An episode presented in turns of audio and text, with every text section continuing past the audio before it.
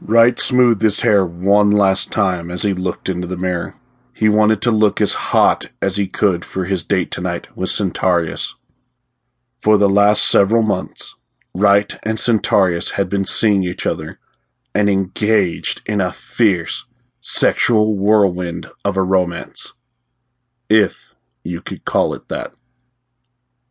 Centaurius was not exactly the romance type. Sure, he would take Wright to lovely and fancy restaurants, use his fortune to lavish gifts on his younger companion, and spend time with them. But he was a gruff and stoic man who mostly focused on maintaining and growing his already multi billion dollar business.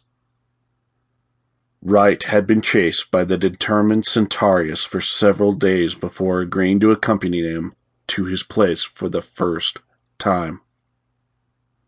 They had met at a gay bar late one night when the scene was uncharacteristically slow.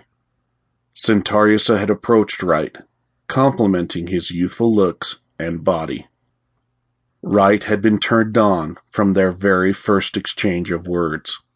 Centaurius was in his early fifties, but had a thick, muscular body, which he carried in a way that demanded respect and almost fear.